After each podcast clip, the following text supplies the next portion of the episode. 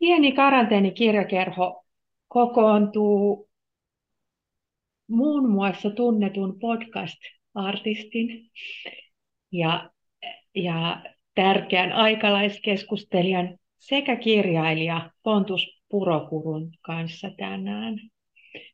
Tervetuloa Pontus. Kiitos. Kiva olla tässä podcastissa. Olen melkein jopa pieni fani. Mahtavaa. Fanitus on molemmin puolista. Varmaan monille munkin kuulijoille on tuttu Mikä meitä vaivaa podcast, jota Pontus tekee Pekka Lahtisen kanssa. Ja tota, lisäksi, mitä kaikkea, sulla on ollut tässä kaikenlaisia muitakin audioprojekteja? Joo, Selitä mulle podcast, semmoinen filosofinen podcast, jossa käyn läpi, no, länsimaisen filosofian historiaa noin niin kuin kevyesti sanottuna erilaisia filosofisia käsitteitä, erityisesti Deleuzen ajattelua, niin sitä on tehnyt pari vuotta. Ja eikä mulla muuta audioprojekteja ole. Tässä oli elokuvaprojekti ohjaaja Jouko Aaltosen kanssa suoran toiminnan liikkeestä, semmoinen kuin Miten korjata maailma, niin se tuli ulos tänä keväänä myös.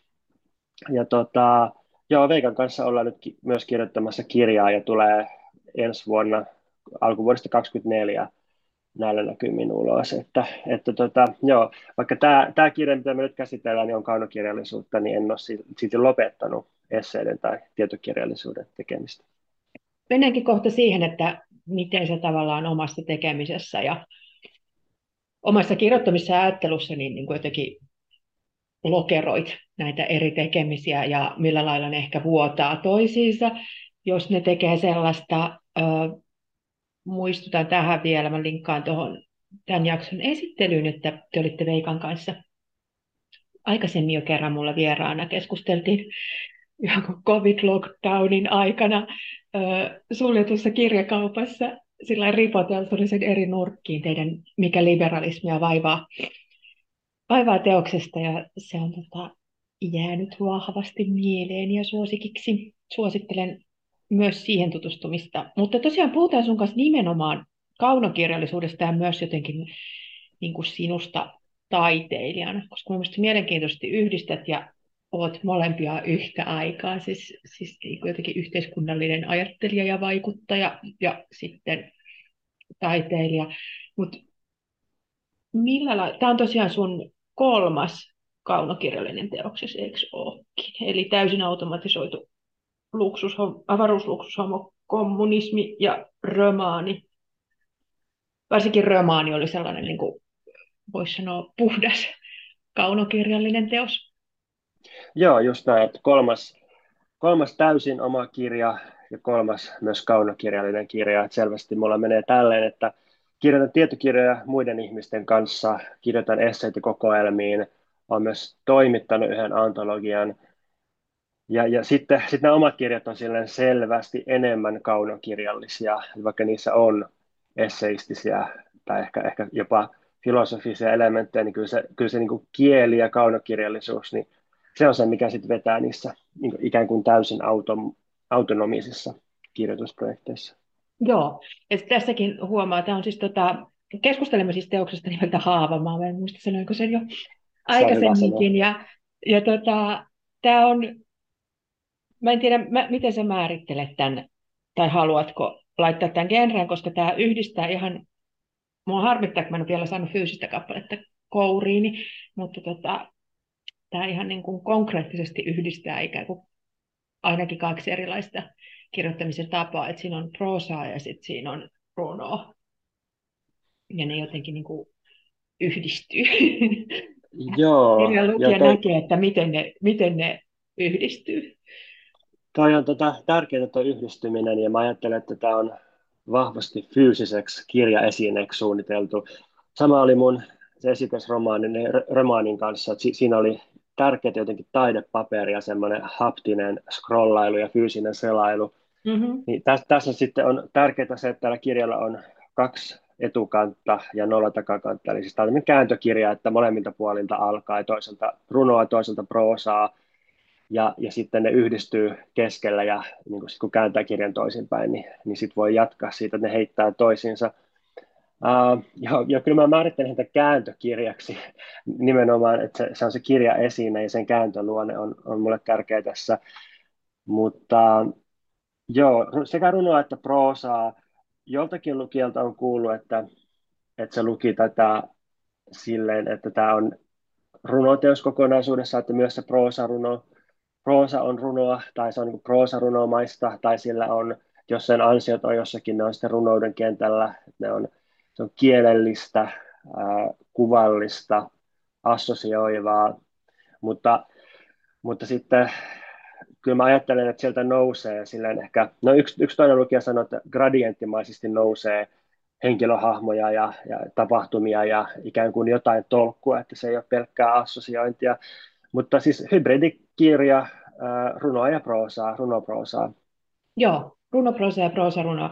Mä tosiaan vähän harmittaa se, että mä luin tämän pdf-nä, joka niin ohjasi sen luku kokemuksia, semmoisia nimenomaan scrollaavaa ja, ja lineaarisesti etenevään, että, että mä aloitin, aloitin siitä niin kuin, ö, proosemman näköisestä kertovamman oloisesta puolesta, mutta sitten kun mä luin sen jotenkin niin kuin visuaalisesti enemmän runomaisen puolen, niin sitten niin ajattelin, että niissä on oikeastaan ero on vähäinen. Et, et jotenkin sä käytät kyllä runolle tyypillisiä keinoja siinä.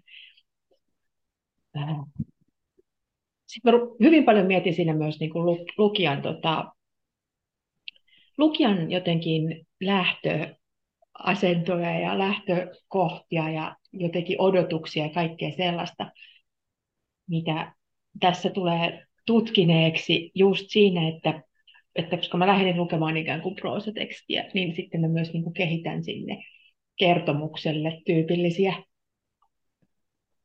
tyypillisiä rakenteita, vaikka ne ei välttämättä siinä täyty, ja sitten ikään kuin ö, vähän niin kuin pyrin selvittämään, että mitä on tapahtunut ja miksi on tapahtunut ja missä on tapahtunut. Mutta sitten jossain vaiheessa mä vähän luovuin siitä, ikään kuin nautin vaan siitä tekstistä ja, ja jotenkin siitä koko, koko tota, ö, niin kuin asetelmasta ja siitä, että, ja ymmärsin jotenkin sen, että kun se on jaettu maisemiin, jotka on numeroitu, että se on ikään kuin myös se pointti. Ja niin kuin myös se, että tekstiäkin voi katsoa vähän niin kuin maisemaa, ilman että sitä yrittää vaikka tarinallista tai muuta sellaista. Joo, toi proosapuoli tosiaan koostuu viidestä numeroidusta maisemasta, ja siinä on, no, on, on toki niin kuin kuvataidetta, on, on, on sellaista popkulttuurin kuvastoa, sitten on, on myös tota kiinalaista ensimmäisen tuhatluvun maisemarunouden perinnettä jonkun verran, ja se, se niin kuin mua oikeastaan innosti alun perin näitä runoja kirjoittamaan, koska se, se on niin kuin hirveän yksinkertaista ja, ja konkreettista, siis just joku Tang-dynastian aikainen tämmöinen kiinalainen erakkorunous, jossa, jossa tota, tyypit, lähinnä siis miehet, istuu yksin jossakin, jossakin tota, ää, rinteessä, vuoren rinteessä ja, ja sieltä katsoo maisemaa ja kirjoittaa päiväkirjan runoja, jotka on niin kuin, nykysilmin niin kuin, yhtä aikaa hirvittävän naiveja ja, ja sitten sit toisaalta jotenkin sellaisia, että, että aina niihin palaa ja, ja, ja niitä ei niin saa kaivettua tyhjiin. Ja sitten sit siinä kiinalaisessa runoperinteessä kiinnosti myös toi jotenkin, kun mä oon oppinut länsimaissa sen, että, että meidän, kun me puhutaan maisemasta, niin sit siinä on taustalla aina vähän semmoinen turismikatse ja jotenkin semmoinen, että, että se tota, maisema on jotenkin meille muokattua ja, ja tota, meille hyödynnettäväksi tehtyä ja se on aina semmoista niin kulutusmaisemaa.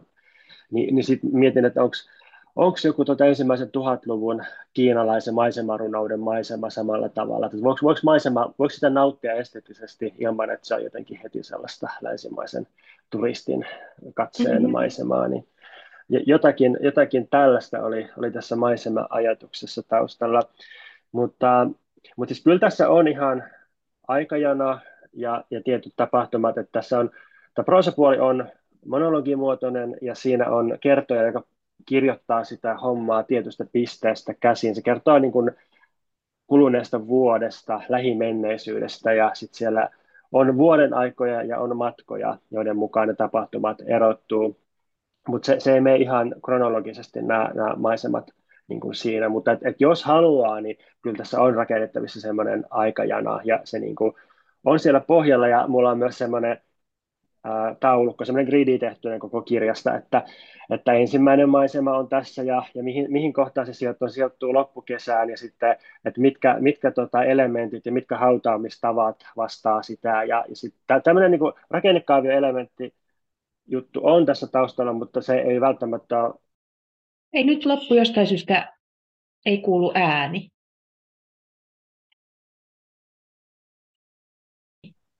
Eikö kuulu? Uh, ei kuulu vieläkään. Tästä. Nyt kuuluu. Sanotko okay. uudestaan sen, mitä sanoit sitä hautaamisasiasta? Joo, mikäköhän toi oli? Joo. Uh, niin, puhuinko mä niistä, eikö mä puhua, et sä kuule niistä elementeistä? Tai, tai niin kuin, joo, sen, sen ehdit sanoa. Et sulla oli ne gridi ja sitten just olit pääsemässä siihen, että se hautaamisjutut on ikään kuin semmoinen, että mikä kuuluu mihinkin.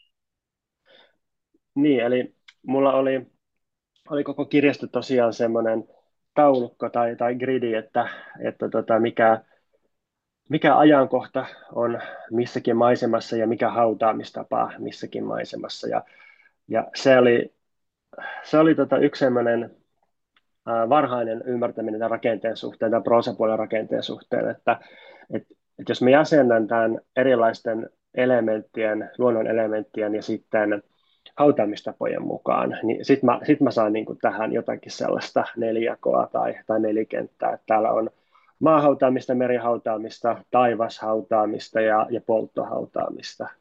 Ja niiden mukaan sitten ryhmitään, ryhmitään tapahtumia ja teemoja. Ja jokainen sijoittuu vähän eri ajankohtaan vuoden kierrossa. Kyllä. Ja tässä on, lukiessa tulee sellainen olo, että tässä välillä muistetaan ikään kuin eteenpäin, ennen kuin tavallaan just hoksaa sen, että, että tota, millä lailla nämä elementit on tässä sitten lopullisessa tekstissä sijoiteltu. Eli tota, just se, että saa vihjaa vaikka jostain henkilöistä ikään kuin etukäteen ja sitten ne esitellään jälkikäteen ja, ja näin.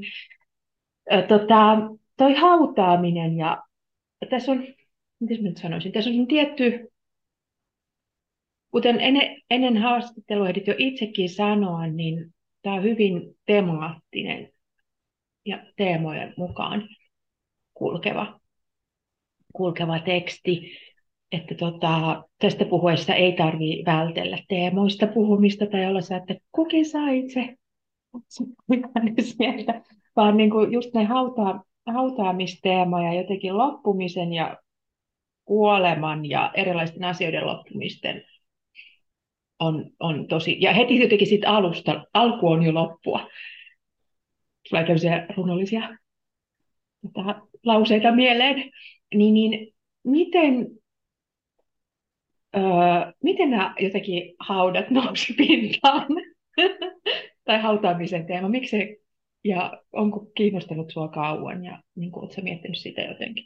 Oliko se myös sellainen asia, mikä jotenkin tuntui, että haluat käsitellä sitä nimenomaan taiteen keinoin ja, ja niin kuin kaunokirjallisuuden keinoin, eikä esimerkiksi vaikka esseihtimellä? Oli, ja kiinnostus on kyllä varhaista perua varmaan tulee 90-luvulta, jolloin siis itse olin lapsi ja sitten Suomessa oli tämmöinen saatananpalvontapaniikki, että tota, no, jotenkin tämmöinen niin gootti nuorisokulttuuri nousi ja, ja ihmiset kuunteli black metallia, death metallia, doom metallia ja, ja sitten oli muutamia hautakiveen kaatotapahtumia ainakin väitetysti jossakin mm-hmm. ympäri, ympäri Suomessa ja ja sitten kun vartuin silloin Jyväskylässä, niin sitten muistan, muistan, että hautausmaat oli jotenkin tällaisia vähän niin kuin pahaenteisiä, mutta silti oudosti seksiä tihkuvia alueita. Ja, ja sitten ää, tietääkseni kukaan kaveri ei käynyt kaatamassa hautakiviä, mutta aina liikkui tällaisia juoruja, että, että hei, että siellä on jotkut liikkeen tunnistimet ja valvontakamerat, ja mä tiedän, että miten tuolla hautausmaalla niin pitäisi mennä, että jos haluaisi mennä kaataa hautakiviä. Jotenkin, jotenkin se, mä olin siis olin hevipiireissä Jyväskylässä ää, teininä, ja, ja sitten jotenkin tämä niinku hautojen latautuminen jollakin tällaisella libidinäalisellä energialla oli minusta kauhean kiinnostavaa, kun, kun yhtä aikaa se se on hirveän koomista ja jotenkin kliseistä, tai se, se on niin kuin sellaisen pimeän popkulttuurin kaikkein käytetyintä kuvastoa ja, ja, ja myös hirveän kornia jossakin death ja black metal kuvastossa kaikki viikaten miehet ja, ja hautakivet, hautamonumentit ja kuoleman ja rappion kuvasto, mutta samallahan se, se myös on sillä, että siellä oikeasti mätänee ruumiita ja on luurankoja niiden, niiden tota, hautojen sisällä ja alla. Et se, se on jotenkin yhtä aikaa todellista ja jotenkin elämän perusrajojen kanssa tekemisissä siinä, mutta toisaalta se on myös kauhean koomista ja jotenkin niin kuin, niin kuin moneen suuntaan latautunutta. Ja sitten, vaikka on pitänyt monelle tutulle korostaa, että, että mun kirja ei ole missään nimessä autofiktiota, niin kyllä tässä joitakin oman elämän juttuja on, on tähän tallentunut, ja yksi on tämmöinen tämä haudan keskeisyys, ja Oikeastaan mä mietin, että mä voisin nyt lukea tästä yhden no. lyhyen tota, hautapätkän, koska tämä myös selittää vähän mun hautahalua. Eli tästä ensimmäisestä luvusta. Minulle myös kuvat ovat sanoja, tai tarkemmin käsitteitä. Näin käsitteinä. Kun olin yläasteella, kuvaamataidon tunnilla tein savesta itselleni hautakiveen. Se ei ollut esine, vaan käsite, jo silloin olin viehättynyt haudan käsitteestä. Hauta oli abstrahoitunut minuun ja halusin sen ulos minusta. Tein savesta itselleni hautakiven ja poltin sen koulun uunissa. Lapsena hautasin parhaan kaverini kanssa kimalaisia takapihan hiekkalaatikkoon. Vaikka ne hautasi syvälle, aina ne kaivoivat tokkuraisina itsensä hiekasta. En vielä ymmärtänyt, että hautaamisen halu kohdistui minuun itseeni. Hain painoa päälleni. Pinosin peittoja ja tyynyjä, huonekaluja. Pyrin toisten ihmisten alle ja ryömin kissaluukusta vanhan navetan pimeään. Todellinen elävältä hautaaminen kauhistutti minua. Kammosin hiekkaan kaivautumista, jota lapset harrastivat hiekkarannalla. En uskaltanut liikkua lumikasoihin kaivetuissa tunneleissa, koska olin kuullut lapsista, jotka olivat tukehtuneet romahtaneeseen lumitunneliin. Halusin haudan, jossa voi hengittää, kuin kummitustalon, jossa on valot päällä. Kauhuelokuvat kiehtovat, koska kauhusta löytää oman halunsa säikähtää ja pelätä, niin kuin sopiva määrä surua on tuttu paikka. Kiitos. Tota, tässä on myös sellainen teema, joka jotenkin ainakin mulle tuntui toistuvan, toistuvan että myös sellainen jonkunlainen niin kuin halu maata jossain rauhassa tai maata jossain. Ja sitä ollaan sekä liikkeellä että makaillaan aika paljon. On mun mielestä ne jotenkin kaksi Joo. asentoa toistuu. Joo. Eli joko niin kuin kuljetaan tai sitten tässä ollaan niin kuin paljon on, ollaan niin kuin, on nukkumaan menoa tai on pötköttelyä ylipäätään tai on jotenkin sellaista ja se on mun mielestä kauhean ihana lukea, koska se on myös sellainen ö, jotenkin nautinto, mistä mun mielestä ei kauheasti kirjoiteta. Niin kuin makaamisen halu ja sitten toi, että haluaa painon päälle, mutta, mutta tota, ei halua hautautua se sillä niin kuin vaarallisesti hautautua tai lopullisesti hautautua tai tulla niin, haudatuksi. Just toi, että haluaa haudan, jonka voi avata sisältä mm. käsin kuitenkin. Että, Et siinä on se semmoinen niin idea. Niin. Joo, joo, toi, joo, siis tukehtuminen on se, mikä kauhistuttaa ja, ja, ja pelottaa. Ja tässä on muutama äh, hengenahdistuskohtaus myös, tai siis semmoinen niin hapen vetämisen ja, ja, ja se, että kasvit tuottaa, kasvit tuottaa happea ja sitten hengitellään niiden lähellä, niin, niin se, semmoinen teema. Ja, ja sitten sit halutaan haudan turvaan tai haudan lepoa, mutta kuitenkin sillä, että siellä voisi hengittää, hengittää samalla. Ja, ja sitten jotenkin elävältä hautaamisen tai elävältä haudatuksi tulemisen halu, niin niin, siis sehän, sehän kuulostaa ihan hirveältä painajaisskenaariolta. Se on varmaan monen semmoinen pahimpia painajaisia, että tulisi haudatuksi elävältä. Mutta jos se olisikin turvallista haudutuksi tulemista, semmoista ha- hallittua, että, että siellä voisi tosiaan voisi he, hengitellä ja sitten levätä. Vi- viimeinkin niin saa levätä, että kun mm. nykyään työ on levinnyt kaikkialle ja nukkuessakin pitäisi tuottaa dataa jollekin, jollekin tota, ää, alustakapitalismin yrityksille, kun kädessä on kaikki unianturit ja tälleen, niin, niin jos siellä haudassa sitten pääsit lepäämään viime, että joo, niin. joo, kyllä tässä, ehkä se, ehkä se on toi, mitä hyvin kuvasit tuolla ähm, makaamisen halulla tai, tai halulla maata, niin se, se kyllä on, on sille ikään kuin mikrotasolla, uh, mutta mut sitten kyllähän nämä haudat, niin on, on siinä muutakin kuin vain omat ruumiilliset kokemukset mm. tai omat elämänkerralliset kokemukset tai popkulttuurin kuvasto, että, että siinä on myös kieli on yksi taso tai, tai kun yksi runoilija mua auttoi työstämään tätä käsikirjoitusta, niin sitten se kommentoi mulle että tässähän ollaan koko ajan tekemisissä kirjoittamisen kanssa, että tässä epäsuorasti kuvataan jotenkin kirjoittamista ja, ja ajattelun tapahtumista, mikä on ehkä aika tyypillistä runoudelle, että on hirveän vaikeaa kirjoittaa runoutta, joka ei käsittelisi runouden tapahtumista tai, tai sitä, niin, sitä, sitä, niin, tai kirjoittamista, sitä, että miten runo asettaa itsensä, niin, niin tässä ehkä on vähän myös sellaista, että miten kieli asettaa itsensä siinä kirjoitus- tai puhumistapahtumassa. Ja, ja sitten voi ajatella, että sanat tai varsinkin käsitteet on jonkinlaisia hautoja, että niihin talletetaan asioita ja vähän, vähän niin kuin laitetaan kapseliin jotakin merkityksiä, että, että jos meillä on, meillä on joku sana, niin meillä on niin väljästi joku jollain tavalla pysyvä käsitys siitä, että mitä se tarkoittaa, mitä siihen on ladattu, mutta mut samalla se vuotaa ja, ja niin vähän niin kuin mädäntyy ja, ja kasvaa umpeen se, se sana niin kuin hauta. Ja, ja sitten vielä yksi taso on tämmöinen, no aika ilmeinenkin tai auki kirjoitettu yhteiskunnallinen, historiallinen taso siitä, että, että rakennetaanko me nyt tässä vaiheessa massasukupuuttoa ja luontokatoa itsellemme suuria hautamonumentteja, mikä on Olkiluoto kolmosen rooli, että nyt sen pitäisi tuottaa meille energiaa, mutta miten parin tuhannen vuoden päästä nähdäkseni niin kuin tällaisena jotenkin hautamaisena suurmonumenttina jostakin menneestä sivilisaatiosta.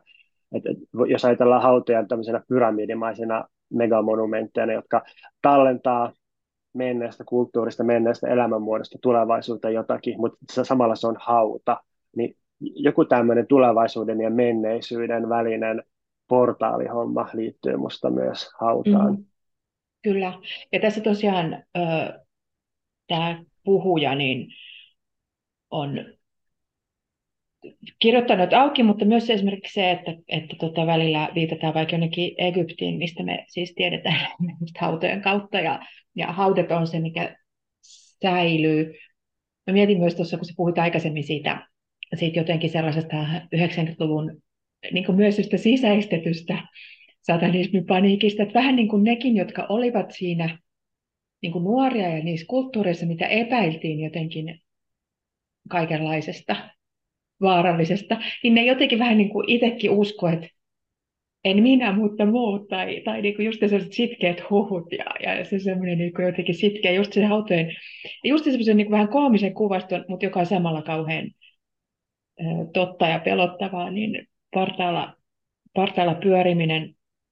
Tässähän ollaan siis sillä jotenkin, äh, mä ajattelin just, että jos joku kysyy multa, että no, mikä kirja käsittelee vaikkapa ilmastokriisiä sillä jotenkin oikein, niin, niin suosittelisin Haavamaata, koska sen sijaan, että tässä jotenkin kirjoitettaisiin vaikka, vaikka tota, jotain dystopia niin selkeää, niin päinvastoin tässä niin kuin näytetään niissä maisemissa, että mitä, mitä on tapahtunut ja mitä on niin kuin nykytodellisuus. Ja äh, kun tässä esimerkiksi ollaan viimeisellä lentomatkalla, ja, ja, ja, ja jotenkin jatkuvasti on joko liian kuuma, on niin kuin äärisäitä koko ajan. On, on valtavan kuuma jossain siellä yksiön parvekkeella, jolloin ei voi taas kuin maata. Sitten on, ollaan Lapissa vaelluksella ja siellä sataa älyttömästi ja pitää olla teltassa ja, tai laavussa tai, tai jossain jemmassa ja suojassa ja jotenkin niin kuin kaikki on sillä tavalla pilalla, mutta sulla on kiinnostava tapa kirjoittaa niistä jotenkin hyvin niin kuin todeten ja sitten siinä samalla on, ainakin mulla oli päällä tässä koko ajan semmoinen, niin kuin just ne kaikki teemat kuroutuu yhteen, että se on semmoisen niin kuin loppumisen ja just mätänemisen ja kuolemisen ja kuoleman jälkeisen ja sen, sen jotenkin niin kuin päällä ollaan koko ajan myös tuossa ikään kuin ihmissuhdekuvauksessa, joka on varmaan aika hyvä jotenkin sisäänheitto, sisäänheitto tähän, tähän kirjan maailmaan, uh, niin tämä on varmaan myös sellainen,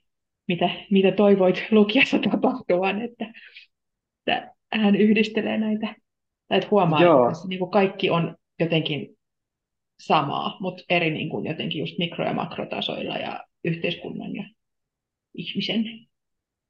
Joo, toi on ilahduttava kuulla kyllä, jos, jos toi on se, tai to, to, tota yritin totta kai välittää siinä, että se ihmissuhteen loppu, tosin se jää vähän auki, että mm-hmm. onko se nyt sitten lopullinen loppu, niin. tai, tai niin kuin, onko siinä semmoinen, että he, he tapaavat vielä uudelleen, tai joku tämmöinen vire, että sekään ei niin kuin kunnolla lopu sitten. Että, että ei, sitä loppuakin tota, tehdään niin, niin kauan. Ja jotain joo, on jo loppunut, joo, mutta niin. onko se niin kuin, just, niin kuin sanoit, niin lopullinen loppu? Joo, joo, jotenkin tässä heti ensimmäisessä osiossa niin vähän niin kuin fantasioida, että tulispa nyt se lopullinen myrsky, että pyyhkisi maan puhtaaksi ja jotenkin, että onhan tässä nyt kärvistelty, että, että antaa tulla niin kuin, että kaikki vaan päälle nyt, että nyt, nyt joku kunnon, kunnon tota semmoinen Doom-eventti ja romahdus nyt päästä eteenpäin, mutta eihän, niin kuin, eihän sellaista tietenkään tule. Mm.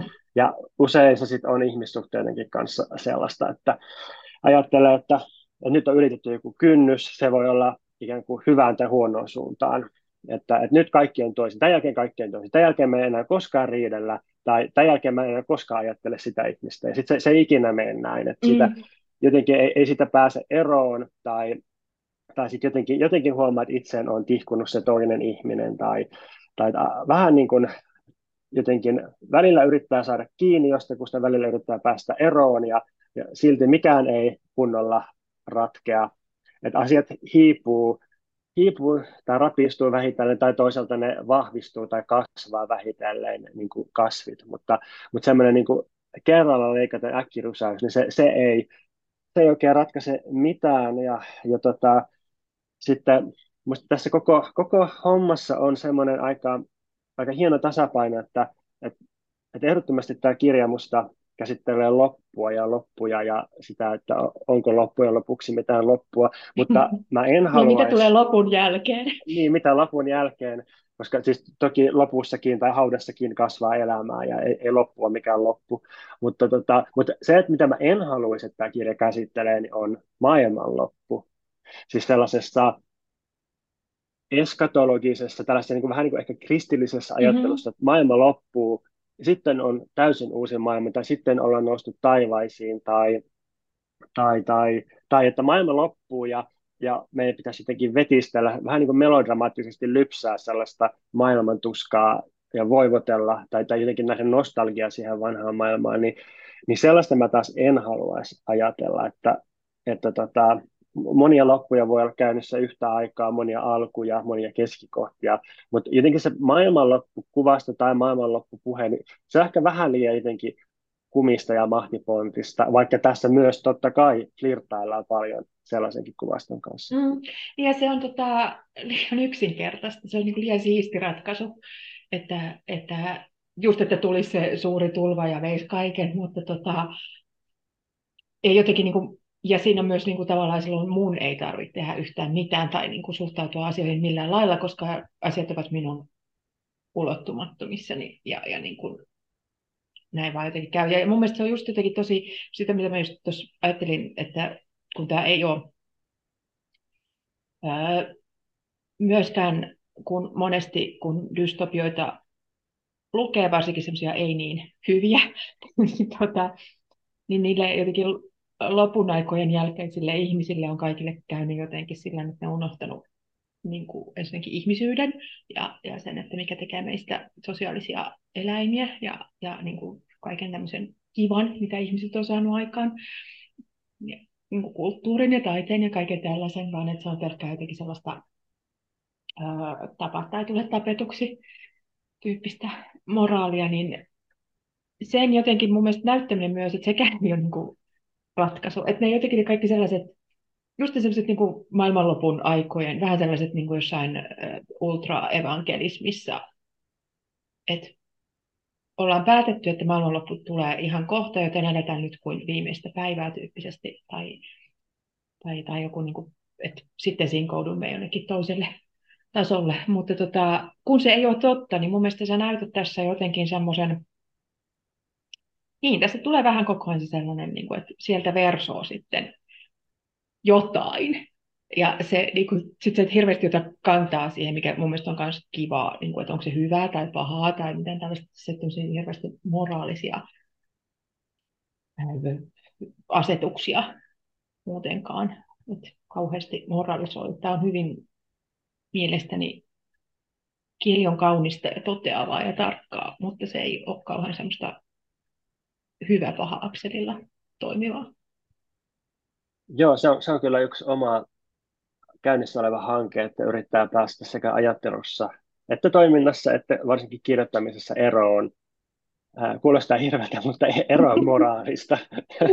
tai, siis, ah, siis moraalinen. Ero, siis, niin, siis ero, ero moraalista ei siinä mielessä, että ää, jotenkin ihmistähän saattaa käsittää se sille, että no, jos moraalia ei ole, niin kaikki on sallittua, ja mikä, mikä silloin on erityisen sallittua, no jotenkin julmuus ja hyväksikäyttäminen mm. itsekyys, niin ei, ei tässä mielessä, vaan siis silleen, että ero moraalista sellaisena ö, jonakin, mikä tähtää syyllistämiseen ja, ja huonon omatunnon istuttamiseen ja, niin kuin pahan olon kylvämiseen, niin ja, ja ehkä ero moraalista tällaisena jonakin äh, valmiina käskyinä tai ohjeena mutta mut ei, ei, niin ei eroon arvoista ja arvostuksista tai ei eroon siitä, että, että minkälaisia seurauksia teoilla tai tapahtumilla on. Mutta, mutta joo, siis semmoinen tutkivampi, tunnustelevampi asennoituminen on, on ollut yrityksenä.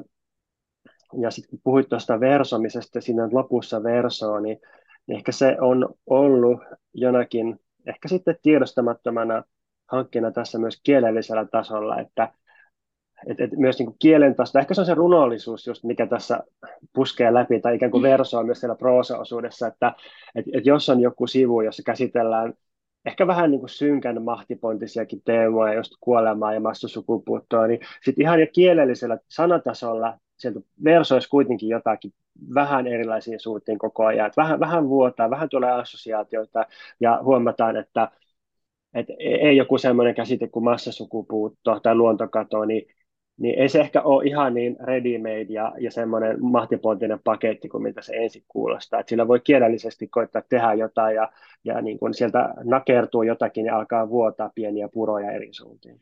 Mm. Ja sehän on hankala projekti, just kun puhuu näin valtavista ja massiivisista ja, ja siis todellisista huonoista jutuista. tota, se, että jotenkin ei lavannut sen äärellä. Mun tulee tästä mieleen, kun juuri keskustelin Maggie Nelsonia suomentaneen Kaija-Mari Sivillin kanssa, ja Maggie Nelsonin siinä vapaudesta-teoksessa on sellainen yksi luku ilmastonmuutoksesta. Se, ja siis hän on kirjoittanut, se on, se on hyvin sellainen niin kuin aika tyypillistä perinteistä esseistiikkaa, ettei niin kuin Nelson-maista hybridikirjoittamista niinkään, mutta tota, jotenkin se sitten, se kuulostaa tyhmältä, kun se sanoo, sanoo niin kuin näin, typistää sen, että niin kuin jotenkin ohittaa se, että mitä kaikkea siinä käsitellään, niin, niin sitten kuitenkin niin kuin palataan tunteisiin. Ja kun sitten se kuulostaa sellaiselta just niin kuin kammottavalta, liberaalilta, yksilökeskeiseltä minä ja mun tunteet, eikä niin kuin se olisi vain, kysymys ei ole siitä, että jos mä nyt vaan jotenkin oikein asetan nämä mun tunteet tai tutkiskelen mun tunteita, niin se on niin kuin, vähän sellainen huono reaktio maailmanlopun äärelle. Mutta se on kuitenkin niin kuin yksi komponentti tai yksi semmoinen elämää ylläpitävä asia luultavasti. Ja juuri semmoinen, että siis elefantin palotteleminen pala kerrallaan,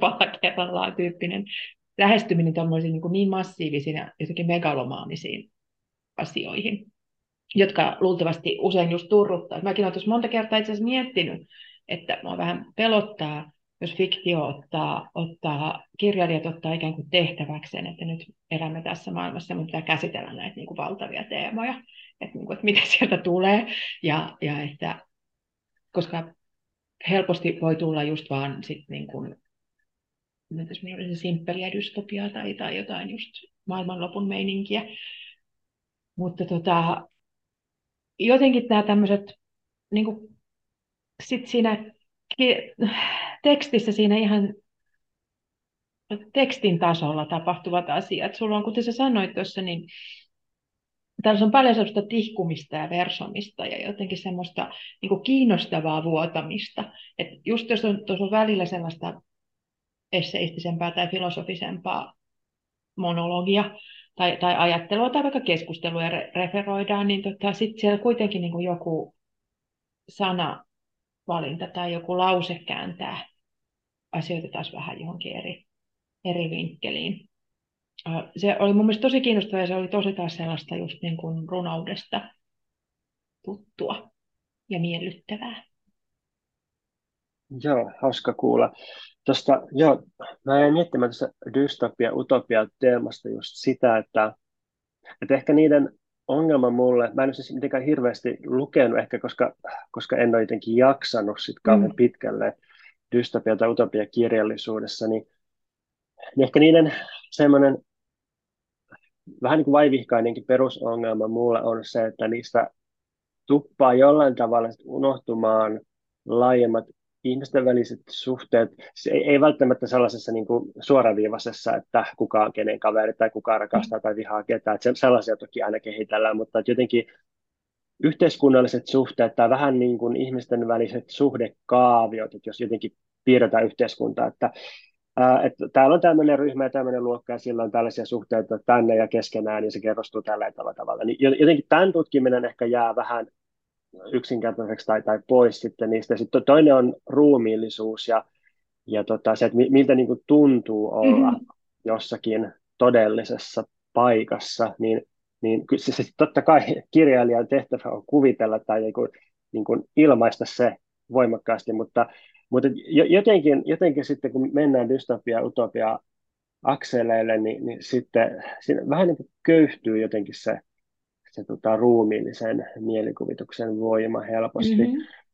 Mutta tota, sitten noista tunteista ja, ja siitä, että onko vaikka ilmastonmuutoksen tai, tai luontokadon käsittelyn tunteiden näkökulmasta, onko se vain liberaalin yksilön ää, vellontaa, niin, niin se toki voi olla, mutta et eihän, eihän tunteet vaan palaudu siihen. Et helposti me ajatellaan sekä ihmisten mielipiteitä että tunteita sillä, että ne on, on, on niin kuin toisistaan erillisiä yksilöitä, tällaisia selkeitä, selkeitä niin kuin ihmislajin yksilöitä, tämmöisiä siistejä organismipaketteja, jotka oman päänsä kallon pimeydessä sitten pyörittelee näitä ja, ja joskus, joskus onnistuu jotenkin parahultaisesti toinen toisilleen välittämään tunteita. Tunteet tulisi jotenkin sisältä päin ja, ja sitten niitä välittäisi toisilleen. Tämä on niin mun mielestä se arkikäsitys tunteista. Mutta mulla tässä kirjassa ja, ja kyllä muutenkin niin ajatus tunteesta itse asiassa täsmälleen päinvastainen, että ne tunteet on ensin jotain vähän niin kuin sumupilviä tai, tai tällaisia kenttiä, ää, epämääräisiä, ei-yksilöllisiä, ihmisten välisiä välittömästi. Ja, ja sitten, sitten niistä yksilöityy tai, tai vähän niin kuin tiivistyy, niin kuin, vähän niin kuin nousee sumusta meidän sisään jotakin selkeämpiä tarkkarajaisempia tunteita. Tunteet kuitenkin aina on peräisin maailmasta, yhteiskunnasta ja maisemista ja, ja toisista ihmisistä. Ja, ja sitten kun me koetaan niitä itsessämme, me koetaan, että hei, tämä on just mun tunne tällä hetkellä ja mä tunnen näin, niin, niin se kuitenkin osoittaa jonnekin maisemaan, mistä me ollaan peräisin ja mihin me osallistutaan. Ni, niin ehkä tässä mielessä tunteilla on aika paljonkin merkitystä politiikassa, yhteiskunnassa, luontokadon käsittelyssä. Ne, ne antaa meille todellista tietoa siitä maailmasta, jossa me eletään, niistä ympäristöistä, jossa me eletään. Ja, ja kyllähän nyt ihan, ihan mikrotasolla, tai, tai jos puhutaan sitä yksilötasosta, niin kyllähän tunteet antaa meille aika, aika voimakasta ja tarkkaakin tietoa siitä, että onko se elämän muoto tai se elämäntapa tai, tai ihan niin kuin se asunto, missä me ollaan, se kaupungin osa tai, tai työ, jota me tehdään, niin onko se meille sopiva oikeastaan. Mm-hmm. Mutta mut, aika, aika paljon tietysti ihmiset näkee vaivaa, ää, jotta ne ei ymmärtäisi tunteita tai jotta ne, jotta ne saisi peitettyä tunteensa jollakin ää, järkeilyllä tai, tai tota, no milloin missäkin, milloin milläkin. Ja, ja tietysti osittain tunteita pitää myös jotenkin työstää ja ei, ei sekään ole mikään, niin kuin, mun pointti ei mitenkään sille, että kaikki, kaikki tunteet virtaamaan ja, ja jotenkin ei, ei pitäisi työstää ollenkaan, mutta se vaan, että, että ne, ne kertoo ihan todellista tietoa maailmasta ja ne kannattaa ottaa vakavasti. Ja, ja, ja tota, tässä mielessä ne myös totta kai toimii tällaisen kirjoittamisen moottorina mulla, että No, siinä on hyvin yksinkertainen suoraviivainen määritelmä sille, että, että jos, jos lähden itse kirjoittamaan tietokirjallisuutta tai, tai sitten kaunokirjallisuutta, niin mennäänkö niin kuin, ö, tiedostamaton ruumiillinen tunnekokemus edellä vai, vai mennäänkö käsitteet ja, ja ajattelu edellä, niin se ratkaisee sen. Mm-hmm. Mm-hmm. Mutta tota, joo, ja sitten kuitenkin tässä, mikä mun mielestä on mukavaa, niin tässä kuitenkin elää myös tässä sun niin kaunokirjallisessa tuotannossa, niin myös se käsitteellinen ja, ja niin kuin ajattelullinen puoli hyvin vahvasti, että sekä, sitäkään ei voi niin kuin sulkea pois ja, ja niin kuin vaan fiilistellä maailman läpi. Ja tota, mun mielestä sit yksi asia, mistä, mihin kiinnitin huomiota, tuossa mitä vähän aikaisemminkin jotenkin mainitsit siitä, että kuinka ne tunteetkin niin kuin ikään kuin ehkä todellistuu tai muuttuu jotenkin olemassa olevammiksi ja jotenkin selkeimmiksi niin kuin ihmisten välisessä kanssakäymisessä ja, ja niin kuin yhteisöllisessä asiassa, mikä on myös se mun mielestä, mikä tekee just siitä semmoisesta niin kuin tästä meidän dystopia yksinkertaistuksesta tai utopia yksinkertaistuksesta niin kuin outoa, koska ne jotenkin nojaa vahvoihin oletuksiin, että ihminen on ihmiselle susi ja, ja niin kuin jotenkin se, että meissä kaikissa piilee sellainen niin kuin julmuus pelkästään. Ja sitten jos kaikki muut karsitaan, niin se on se, mikä jää jäljelle. Ja tässä jotenkin, mä pidän siitä, että esimerkiksi vaikka sitä etenee niin kuin sun kertojan kertomana ja niin kuin olemme paljon hänen päänsä sisällä, mutta hän referoi just tosi paljon keskustelua. Esimerkiksi just parisuhde asian kanssa, niin myös se kumppani on niin kuin ajatteleva yksilö. ja jotenkin se, että se niin kuin oivalluksia tapahtuu yhdessä, eikä vain sillä, että minä oivallan, vaan että se oivallus syntyy jotenkin niin kuin keskustelussa tai just olemalla yhdessä, jossa tai sinne niin tapahtuu erilaisia asioita, kun tässä eri henkilöt vaikka makaavat vierekkäin tota, sängyllä, niin jotenkin se semmoinen, niin se oli mielestäni vaan hirveän miellyttävää ja hirveän ikään kuin totta ja realistista. Sen sijaan, että tässä Joo. olisi niin sankariyksilö, joka samoaa näiden maisemien läpi.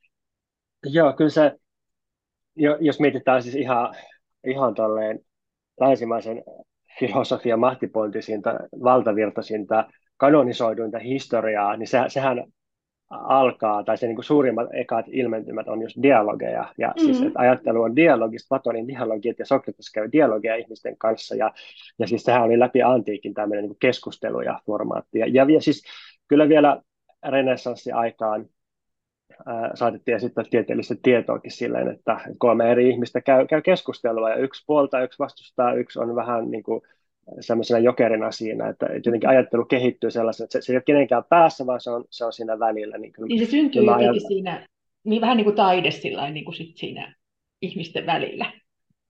Niin, niin, niin, joo. Vaikka se ehkä, jos mä mietin itseäni kirjoittajana, niin, niin siis ihan, ihan niin kuin konkreettista kirjoittamistilannetta, niin kyllä mä usein kirjoitan niin yksin, että se vaatii mm. sen niin pienen hetken, että ottaa sen yhteisen ja pusertaa sen johonkin formaattiin, mutta mitään pusertamista ei voi tapahtua, ellei ole sitä materiaalia. Niin. Materia, niin kyllä, joo, just, just näin. Tuosta parisuudekuviosta ja yhdessä puhumisesta ja puhuttelusta, niin tota, yksi kaveri, joka kommentoi varhaista versiota tästä ekasta luvusta, niin se oli vähän sille tuohtunut, että on, onko tämä kertoja nyt vähän omissa mehuissaan tässä ja niin kuin, sanottaa toisen puolesta, että sitä toista ei päästä sille suoraan ääneen, vaan kertoja vaan määrittelee toisen puolesta ja arvailee toisen tunnetiloja. Uh, Mutta mut sitten tässä on sellainen kehitys, että, että, että aluksi ehkä se on noin, ja kertoja on aika niin kuin, vähän polleenakin tai itsevarmena mm-hmm. ja niin kuin, vetää suoria linjoja, mutta kirjan edetessä se, se alkaa sitten huomata, että se epävarmuus tai, tai ahdistus tai, tai joku tämmöinen hapertuminen, mikä se on projisoinut siihen toiseen siinä alussa, niin sitten se onkin sen oman itsensä sisällä ja se, se niin kuin, vähän niin kuin kauhun kauhun tunteen huomaat, miten sitä itsestä tulee ne kaikki asiat esille, mitä se tuossa alussa sijoitti siihen toiseen. Joo, joo. Ja jotenkin se just, että se, mutta se jo siinä ekan luvussa antaa se toinen isolla kirjoitettuna tota, tota, tota, jotenkin kuin vinkkejä, että hän ei ehkä ihan asetu tähän suun selitykseen, niin kuin just siitä, että mitä sille suhteelle on tapahtunut ja mitä hänellä on. Niin kuin, se on mielestäni hyvä, hyvä sellainen jotenkin vähän salakavalla kuvaus, että mitä myös parisuhteessa helposti tapahtuu, että, että niin kuin, jokaisella on se oma kertomus siitä, että varsinkin, että mikä meni pieleen.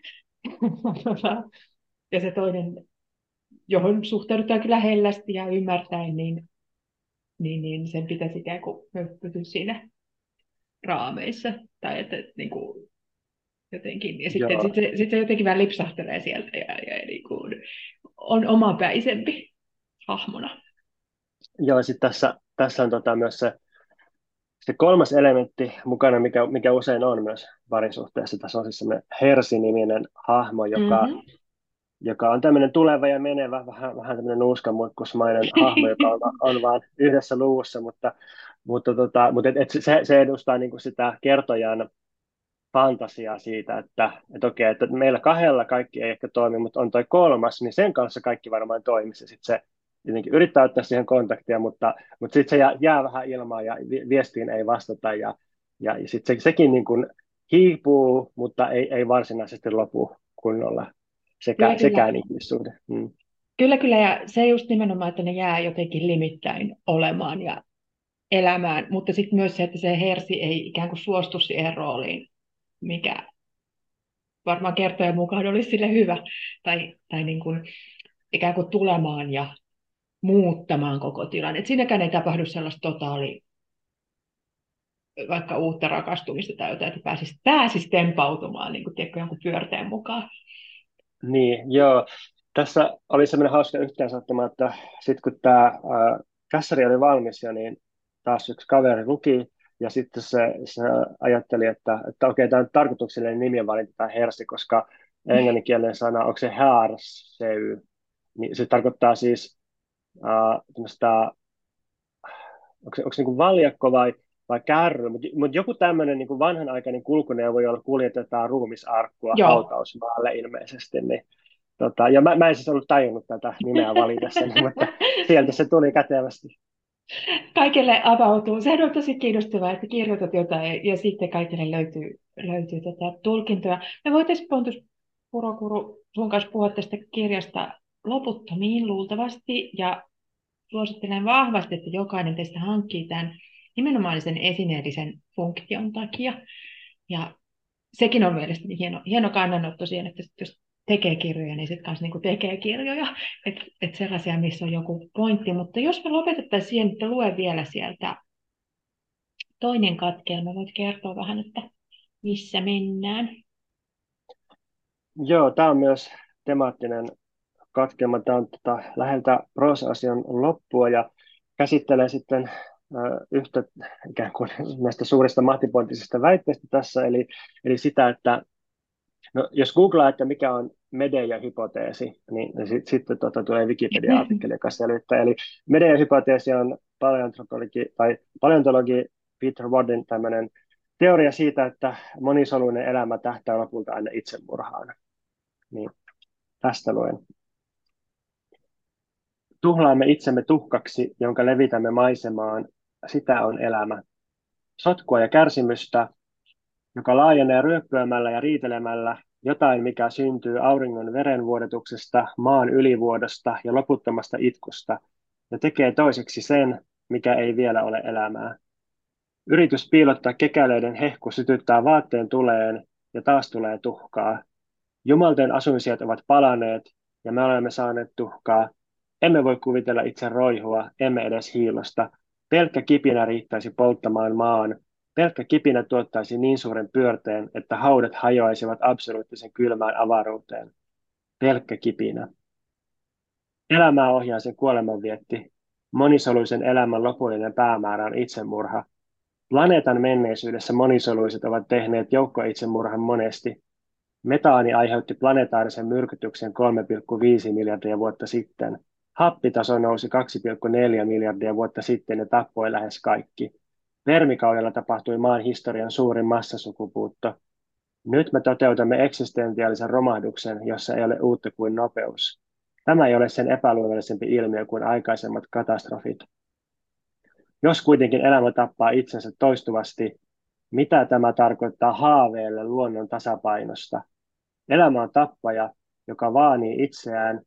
Monimutkaisen elämän seurauksena on niin energiaintensiivinen planetaarinen epävakaus, että se todennäköisyyden mukaan sortuu. Romahtaessaan se tuhoaa suuren osan eliöistä. Menneitä massasukupuuttoja ei yhdistä mikään. Ilmaston lämpötila on laskenut ja jäätiköt ovat vallanneet suuret alueet. Ilmasto on lämmennyt ja valtameret ovat happomoituneet. 10 kilometrin läpimittainen asteroidi on pimentänyt planeetan ydintalveen. Ei ole yleistä teoriaa joukkosukupuutoista. Jokainen suuri kuolema on yhtä ainutlaatuinen kuin meidän kuolemamme.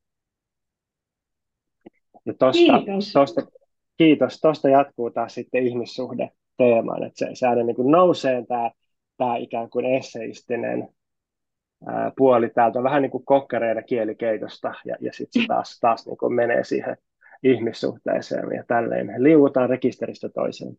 Kyllä. Ja se tapahtuu jotenkin hyvin ilahduttavalla tavalla lukijalle. Suurkiitos Pontus ja hyvää kesää. Kiitos. Tämä on nimenomaan kesäkirja, voi ottaa rannalle. Tämä on just sellainen tota, helteiselle rannalle tai sitten tota, sateiselle vaellukselle. Ja nimenomaan Hyvä. esineenä mukaan. Hyvä. Kiitos. Joo. Kiitos. Kiitos sinulle.